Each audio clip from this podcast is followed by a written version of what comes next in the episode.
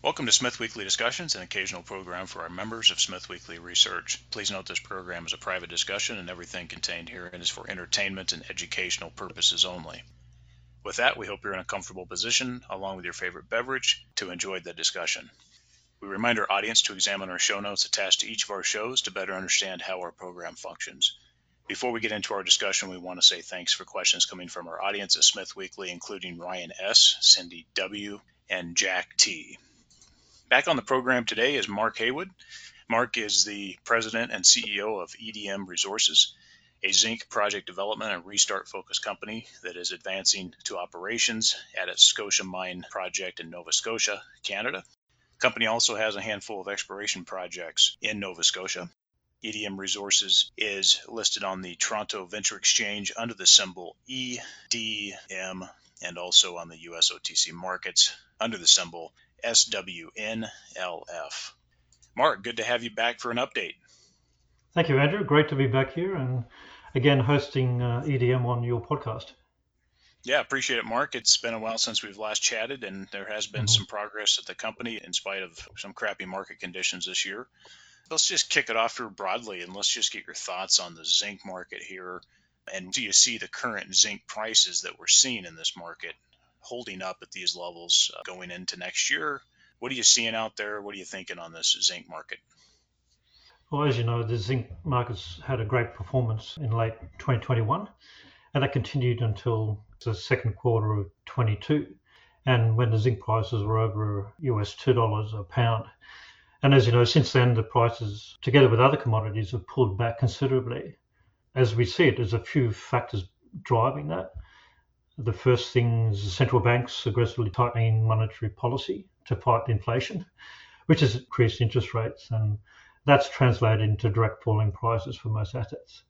And secondly, the reception that we're expecting to have in 2023, even if it's a mild one, all that has driven a flight to safety and extraordinary appreciation of the US in relation to other major currencies. So, with that situation, and applying it to the zinc market and, of course, us, I think that's creating a strengthening of the US dollar. And that's the currency that we sell our concentrates. So, having mind to our costs being in new Canadian dollars, this current situation is going to benefit EDM in form of increased margins. So we're going to see a softening, I think, of the zinc prices, and that's already happened. But an improvement in the US dollar has actually kept the project pretty much on par and we're doing some more uh, updated internal financials to see how that's impact. But the margins for the project are so robust, I think that's going to uh, still be quite healthy for us. Well, we'll see what happens with this, and you know, I guess we could be thankful that the zinc price isn't down at a dollar yet. So it's a bit counterintuitive with what's going on, but there's always that delay, and there's always that stupidity period that we're seeing before things, I believe, will go the other direction. But Let's move into EDM specifically here in the status mm-hmm. on the Scotia Mine restart. Uh, 1st mm-hmm. why don't you just give the audience a quick overview of where we are at the company and the immediate focus? So the immediate focus has been on, or this year in particular, was raising the finance to restart the operation. And we announced that in June of this year, and that's with the Swiss-based commodity trader IXM SA, and they were formerly known as Louis Dreyfus. And that financing package brings the mine to commercial production. And then our shareholders uh, approved that, and the TSX approved that transaction. Since that period of time, essentially the end of August, we've been working on the next steps of our strategy. And the first next step of that is marketing to improve the profile of the company, and so we've engaged um, Bay Street Company to help on that, uh, namely Red Cloud Financial Services, and to promote various aspects of our business in terms of marketing. It's designed to improve our profile in North America and capital markets, including the retail sector. So combined with the marketing uh, drive that we've we announced previously that we're going to aggressively pursue, that's webinars, uh, podcasts like yours, uh, which are extremely beneficial to getting the word out there to our investors and would be investors in the company. And then the financing that we need and we included in the credit agreement to essentially provide a contingency to the startup. the last thing we really would like to do is to start a project and then there's a delay in revenue from the project first couple of months of commercial production. So we contemplated uh, raising 5 million Canadian to put into a an escrow account to hold it there in the event that we might need it. And so that's our focus uh, right now the marketing and then raising that 5 million or so in terms of equity. Now, we recognize the markets are, are pretty soft, as you mentioned, Andrew, and we've got to be mindful of that situation. But we're also working with a number of different Bay Street investment banks and other strategic groups about uh, a larger uh, financing, which could be up to $10 million uh, which would enable us to cover off more areas and re- further reduce the risks on the startup. And some of that is the timing. Raising additional capital right now would enable us to advance purchase some key items for the startup plan. One of those is the, the filter presses, uh, which is essentially a, a common technology used to dewater the concentrate. And those filter press plates have roughly a 52 week lead time. So our plan is to pre-order those now before we need them because of that lead time. And then, of course, um, there's some other items that we'd like to do geotech work on the ultimate pit, and that uh, requires expenditure at least nine to 12 months before we envisage starting commercial production. Yeah, those lead times are hard to choke down. You're not the only one that's mentioned stuff in excess of a year. It's certainly tough there. And yeah, the impacts are substantial. And then, of course, the cost escalations and, of course, the need to have a, a buffer here because I don't think it's going to get any better. On the financing, just back to that financing mm-hmm. or financings, uh, do you see really this remaining financing on the equity side gets done, let's just call it sometime between now and the next six months? I think with the strength of the project, and our unique capital position, I'm very positive on that. Um, we've already had a lot of indications from would be investors and insiders to take up a large portion of that. And so I think in the next yeah, three to six months, we should square that away. We may do it in a number of different tranches, considering the market uh, out there right now, perhaps uh, five now and five in a few months' time. These affect the credit agreement particularly the first five, as I mentioned, is a contingency component behind that. So I think we're in a good position. Although the market's not so good, uh, we've only got 19.9 million shares outstanding. We're very tightly held. We're undervalued in a, in a marketplace by a fraction of the NAV. So I think that all, all indicates this is a, a very unique position for this company, for would-be shareholders to be involved in it at this point as we push the short path down to commercial production. So just under 20 million shares outstanding. That mm-hmm. covers off. What else do we have on capital structure in terms of where are you guys standing on cash on hand right now, and then any key shareholders that are on the roster at this point? We have roughly 19.9 million shares and no warrants, a small number of options and RSUs, about 1.4 million. So it's very tightly held. And it's one of the lowest you can find in any junior mining company on any Canadian stock exchange especially for a project that's paid off and as financed to commercial production. So it's a very unique position. In terms of the major shareholders, uh, the, the, most major shareholder, if you like, is uh, Fancamp Exploration. They own just over uh, 14%. And then we have uh, key insiders, so Ashwath Mehra and uh, Mick McMullen, and those gentlemen uh, own just over 10%. And uh, we have a number of other key shareholders who we're in touch with constantly are very supportive of, of the project. But the share position really hasn't changed over the last uh, two years, in, in, essence. So we're just strengthening that role, and a lot of shareholders are coming into our our financings, and that's what we expect to happen again in this um, upcoming one. Cover off the debt financing and offtake agreement in a little more detail here for the audience, uh, maybe for those who haven't read through it yet, Mark and the, really the key features that make this offtake and debt financing advantageous to facilitate a compelling operation at the Scotia mine. Okay, there's two components to it. Uh, one is the offtake, which is a commercial agreement for the company to supply zinc and lead concentrates uh, produced from the Scotia mine. So that offtake agreement is 100% offtake of zinc and lead concentrates to IXM for an initial period of 10 years so that would commence immediately on commercial production, which is, as I mentioned, earmarked for uh, next year and specifically sometime in Q4 next year. So this is approximately 317,000 wet metric tons of zinc and about half that in lead. So it's essentially um, all the upside, if you like, is with EDM and of course uh, IXM as the off-taker. Those offtake agreements include uh, standard industry payment terms, treatment charges, escalators, and penalty charges. And the first delivery is expected uh, 9 to 12 months after the first drawdown, which is indicated to be quarter four of next year. So if there's any delay in that period, then it's still essentially 9 to 12 months after we draw down. So part of those offtake terms, they will sustain the company's operation on its own. Very attractive offtake I think very reasonable in terms of the duration and the relationship that we've developed with IXM is, is pretty strong. Of course, we picked those partners out of a number of different off-takers who proposed to do the same thing on the project. We have, I think, a good relationship with IXM.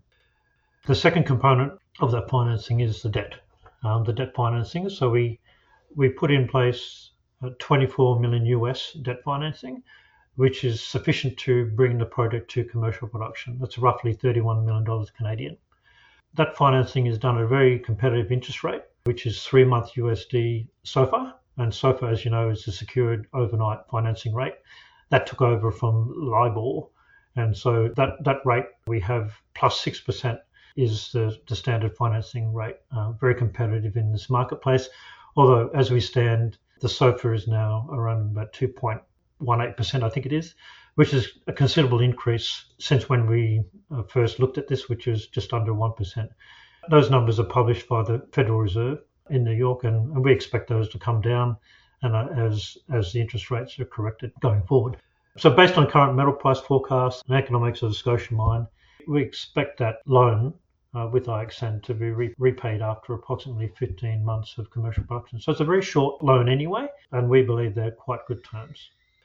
Do you think with, you know, assuming the zinc prices uh, remain suitable, and maybe you can talk a little bit about price protections there. Mm-hmm. Do you believe that this offtake has the terms not only to sustain operations, as you mentioned, but provide sufficient excess cash flows for not only exploration on the project as well, which there's upside there, but potentially dividends uh, after things are working well and cash flows are coming in, but dividends to investors? Mm-hmm. I think that's a good point when does this loan finish and what are the margins? This project is very robust. It produces, uh, or the revenue per year in terms of EBITDA is 20 to 40 million dollars per year for 14 years, and the loan is only 31 million dollars equivalent Canadian. So the margins on 15 month payback period are, fairly tight, but there is a lot of room in there for you know contingency and so forth. So we don't expect once we've finished this financing to have to go back to the market again uh, because the the uh, cash flow is, is very strong. Of course, after we paid back the loan, then the company is receiving the 20 to 40 million dollars per year, year on year, for the balance of the 14 years, which is approximately 12 years. So that produces significant level of non-dilutive revenue for the company to use for exploration, to potentially dividend to our shareholders. And that, I think that was one of the ultimate aims is to provide a dividend once we're in sustained production and, and once the debt is, uh, of course, cleared off. And that's a short lead time. You know, we're looking at 15 months after commercial production to pay off the loan and be in that very uh, strong position. We've seen some of this with some other zinc juniors dividends, mm-hmm. even if it's a small dividend. Titan Mining comes to mind, the New York. State, Empire Mine. So yeah, I know I think that's interesting. And after the loan's paid off, there's expiration expenses. There'll be G&A. You'll have more staff, but also maybe there's a potential there to at least start out small with something that could be a dividend there at month 20 or 24, depending on how things go. Talk about the downside for a moment in terms of where do things become uneasy for this operation? Is it uh, 70 cents pound zinc? You got gypsum credits in there. Talk about where the downside is, where you start to get uncomfortable in this operation. Mm-hmm. When I first uh, looked at this and we're running the economics, we've realized, like a lot of other zinc producers, that you've got to have very low cost operations. So the cost, the cash costs uh, for the operation is between 80 and, and 90 cents for the first few years, and that's part of the payback. You know, paying back the loan uh, to the off-taker You know, we've been looking for a hedging to keep it well above the 90 cent over at least a two year period of that. And so we see that the, the first couple of years, the zinc price really has to be above 90 cents a pound. And we're seeing come down from $2 down to $1.30 currently now. So we currently have very good margins, and this is very unusual times, but we expect that to come back. And so anything above a dollar is quite good. So in terms of the downside, I'm always looking at the operating on a lowest cost margin. We're playing smart about how we do that in terms of flexibility, about uh, the mining rate, about the throughput, and there's opportunities to increase the throughput and win more mineralization, if you like, from the deposit and certainly from a recovery point of view. In a nutshell, I think the downside is we've got to be protected by flexibility, of course, uh, having that um, capital that I mentioned in terms of financing uh, for a, a, a, delay in between the startup and when we're in commercial production. Every, the trucks are running, you know, the mill's running, and we're waiting on uh, the, the first revenue or, or first few months revenue. That is, it is always in any project the critical period of startup. So our plan is to protect that before we start. And so our plan is not to start or to delay by a couple of months if the zinc price is low and or forecast to be low, or if we don't have the hedging facility in place. And that's uh, something that we're working on now with uh, with the off takers. Walk us through the schedule at this point from now through to commercial operation and you know note some of the critical path tasks along the way that need to get done. Okay. Uh, so between now and commercial production, the first thing is the financing for the offtake amount, uh, which is $5 million. That's a contingency, if you like. The second thing is some permitting. We're waiting on uh, a date extension for a southwest mining area from the government. We expect that to have that uh, soon. Uh, certainly, we've received all those indications from uh, the government that's going to take place. Then recruitment. We've recruited a number of different key personnel right now, and we're expanding that. We've uh, been engaging with the community I think that's not something we can talk about in a minute uh, in terms of CSR and ESG component of that. But personnel is the, the next step after we complete that financing. And then the third thing is a number of different contingencies that we have in place, uh, which we incorporated into the credit agreement. And I guess the next thing is the long lead items. Some of those I mentioned, the, the filter presses, geotech work, and then the mine planning. And we, we've done a lot of detailed mine planning already on the project. And we're just uh, doing additional work now to see if there's other opportunities to improve the head grade and to improve the potential throughput. Uh, we're working with our uh, key contractors, Senco and our geotech teams. And of course, we've got a pretty good technical group on site now. Uh, so that's all going along that timeline. So as I see that timeline unfolding, essentially quarter four this year, raising some, or if not, not all, of the capital we need uh, for that contingency. And then next year, beginning the mine production would be a quarter two or quarter three next year, and then commercial production in Q4. Now that's if all, go, all goes well. The market hangs in there, or at least uh, doesn't deteriorate more that we can't do a, startup uh, contingency financing. But if it, it does as we hope, we, we can raise that capital, complete those condition precedents, then we expect to be in commercial production in Q4 of next year. And that, that goes for 14 years. And so it's long a mine life with a short lead time. And really, I think with having the credit agreement in place now gave us a great opportunity to push that forward. A lot of stuff happening in parallel here to get things mm-hmm. going by Q4 or Q1 24. Mark, you already covered off on lead times. We beat that up a bit already. We know where that's coming in. Most likely, the longest lead time item coming out is probably right at one year for equipment. Mm-hmm. There's probably stuff that's coming in before that that'll be okay. But so 52 weeks or so on uh, longest lead time. Two questions. Are you seeing anything coming up here with respect to, at this point, cost escalations over when the uh, feasibility study was done? And how are you mitigating some of those cost issues that are being experienced across the sector? And then also staffing. You talked about that for a moment, but are you having any troubles picking up skilled staff that actually want to work? The first thing I'm always worried about costs. I guess that's part of my role uh, in this company. Uh, but uh, in, as a, specifically for the project, we see that definitely there's been increases in steel prices for uh, the equipment suppliers, uh, namely the mining fleet. Also, in some of the, the filter plates and filter presses I mentioned, we saw increases in that. I think generally across the board, we're seeing between 10 to 20% increases um, associated largely with inflation. So, what are we doing to offset that? We're putting those into an updated financial model, which will be an internal model that we're working closely with the off-taker to, to see the impact of that. As I mentioned before, this is a very robust project. The margins are very good. Even in the first four years, we've still got a margin of 20 to, to 40 cents per pound. So, our other steps towards mitigation, are looking at other ways to improve the head grade uh, to improve the amount of concentrate uh, we can generate from the mine and from the deposit. We're looking at uh, other lower cost power opportunities. And I think from our previous talks, I mentioned my keenness on developing this into as green a mine as possible. And so we're looking into solar and wind and uh, other sources of power which are generated in green methods. Some of that is compressed natural gas rather than using diesel generators. And I think that would help. We're also looking at um, throughput rates, if we can increase it. We're looking at um, some automation in the plant, uh, whether we can tweak the performance going forward.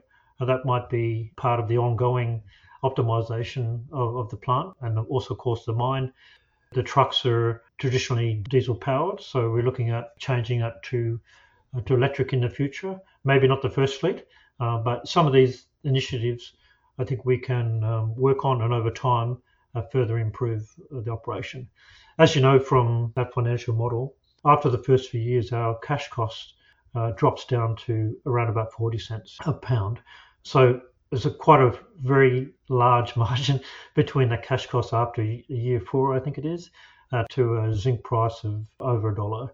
So once we get through the first four years, then the margins are enormous. But the first four years is always for any operation is sorting it all out and getting that right mix of uh, operating cost and manning and all the other uh, steps we do in, in associated with uh, operating a world class operation. Part of that, as I mentioned before, is in terms of the uh, ESG and governance and making sure that this is, is indeed a world class operation. It's a long term mine life, near term, low cash costs, as I, as I mentioned, and it's fully built. So uh, with the debt in place and a little bit more capital needed just to ensure a contingency during startup, I think we're in a great position. In terms of staffing, yes, you would say that staffing of skilled labour can always be a challenge. Fortunately, though, we've got an operation uh, nearby us that's uh, just about to close down, or at least suspend its operations uh, due to, because they finished their pit. So we expect a lot of those mining people to want to come and work for us. And we're only 50 kilometres or so away from them. In fact, closer to Halifax than they are. So I think that's a great opportunity.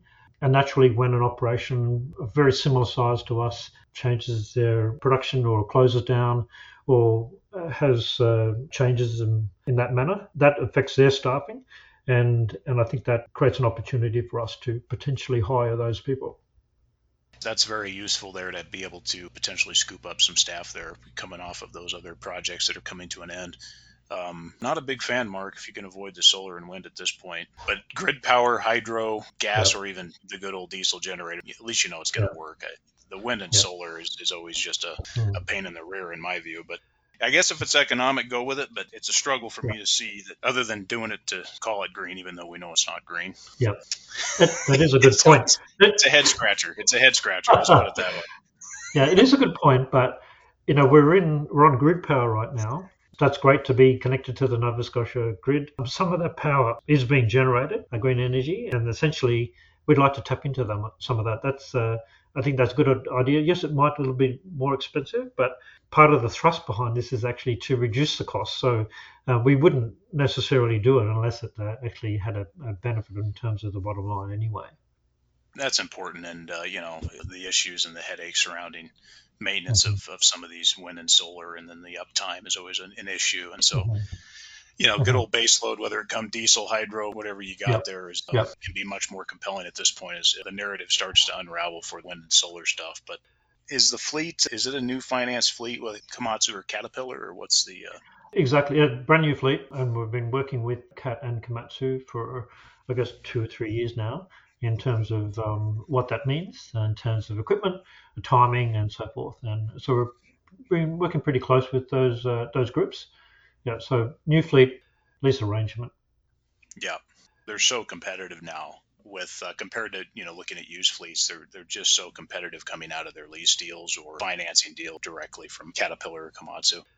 I appreciate the highlights on that and your thoughts on this and talk about the local community effort. I suspect the community is uh, supportive of this project, but talk about the recent uh, effort at the community level. Just talk about the local folks, local government. You know, are they supportive of this restart? In terms of the community, we had a community day, open day, if you like, on on Saturday. That was well attended. We had over 30 people uh, coming to the mine and meeting some of our key staff. Uh, I was in attendance, and that was great to meet some of uh, the owners and landowners and interested parties uh, around the mine. Uh, we also had a number of other people who just slightly outside the area that were interested in work, so they attended and met the staff. So I think the community has always been very important to me in terms of engagement and making sure we do that properly. And the timing behind that was that now the credit agreement in places, we have a, a very clear idea about when we're going to be in production, not three years or five years away. You know, we're, we're gearing up to that to do that. So early engagement is important with the community neighbouring the operation or around circulating. Uh, it's not there's not a lot of people, if you like, but it's very important for us to establish a community uh, liaison committee comprised of um, some community representatives. So we've been receiving applications uh, for that to set that up. Secondly, the local government, I'd say, is very supportive. Uh, this is a near-term cash flow operation that is one, one of the key projects for Nova Scotia. It's benefiting to the community in terms of revenue that, that the concentrate and the mine will produce and put back directly into the community. And in terms of taxes for the Nova Scotia government, royalties, uh, and for the federal government, of course, there's taxes as well. So uh, we've received a lot of support. We've jumped through a lot of hoops, if you like, in order to get to this point, in order to be permitted and very close to commercial production. So I'd say we've received a lot of support. Uh, we've also engaged with First Nations and let them know that uh, this is uh, this is what we're working on, and so I feel that we're in a very good position. That's, that's a little bit of a breath of fresh air there. And the good thing about this is it's a restart project, and a lot of the stuff has already been cleared and done. And in this region, I think it's also a very important piece for definitely the local community. The federal government probably doesn't care so much, but definitely the tax revenues and the jobs and so forth for the local community and local government in Nova Scotia is probably a nice little thing to have here. Well, to wrap up here, Mark, uh, for potential investors who are listening in, EDM Resources has a market capitalization of about 11 million Canadian. What would mm-hmm. you say to those who are interested in the EDM opportunity at this stage? The first thing is having a fully permitted mine with a very tight capital um, structure and trading at 10% of its net is a very unique position. And as a reminder, I would say this is a brownfields permit operation. It's permitted we have a long mine life, near-term cash flow. We're benefiting from the world-class infrastructure, you know, on power. We've got water, and of course we're in Nova Scotia, which is everybody knows is a, a first world jurisdiction. The mine is also financed to commercial production. So this translates into a very solid investment opportunity. And while we don't know how long the current bear market will last, the market always turns. And with it, the valuation lag and delta between EDM's intrinsic value and its current value is is incredible opportunity. I would go as far as to say that at the current levels and having in mind where the company is, EDM represents a very strong value proposition and investment opportunity. So to your listeners and to the greater audience, it's time for investors, whether they're retail or institutional, to be involved in EDM in a meaningful way. And that's what I would encourage people to do. Look at the story, look at our website, we're happy to engage further and, and really part of the marketing we expect uh, that to translate into some greater retail and institutional support going forward. And Mark, what's the best way for investors to contact the company? So they can check our website out and or email info at edmresources.com.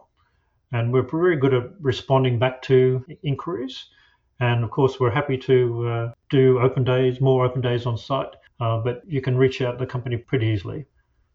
Mark, well, we appreciate the update and look forward to seeing this restart at the Scotia mine get underway here soon. Great. Thank you, Andrew. Thank you for your time.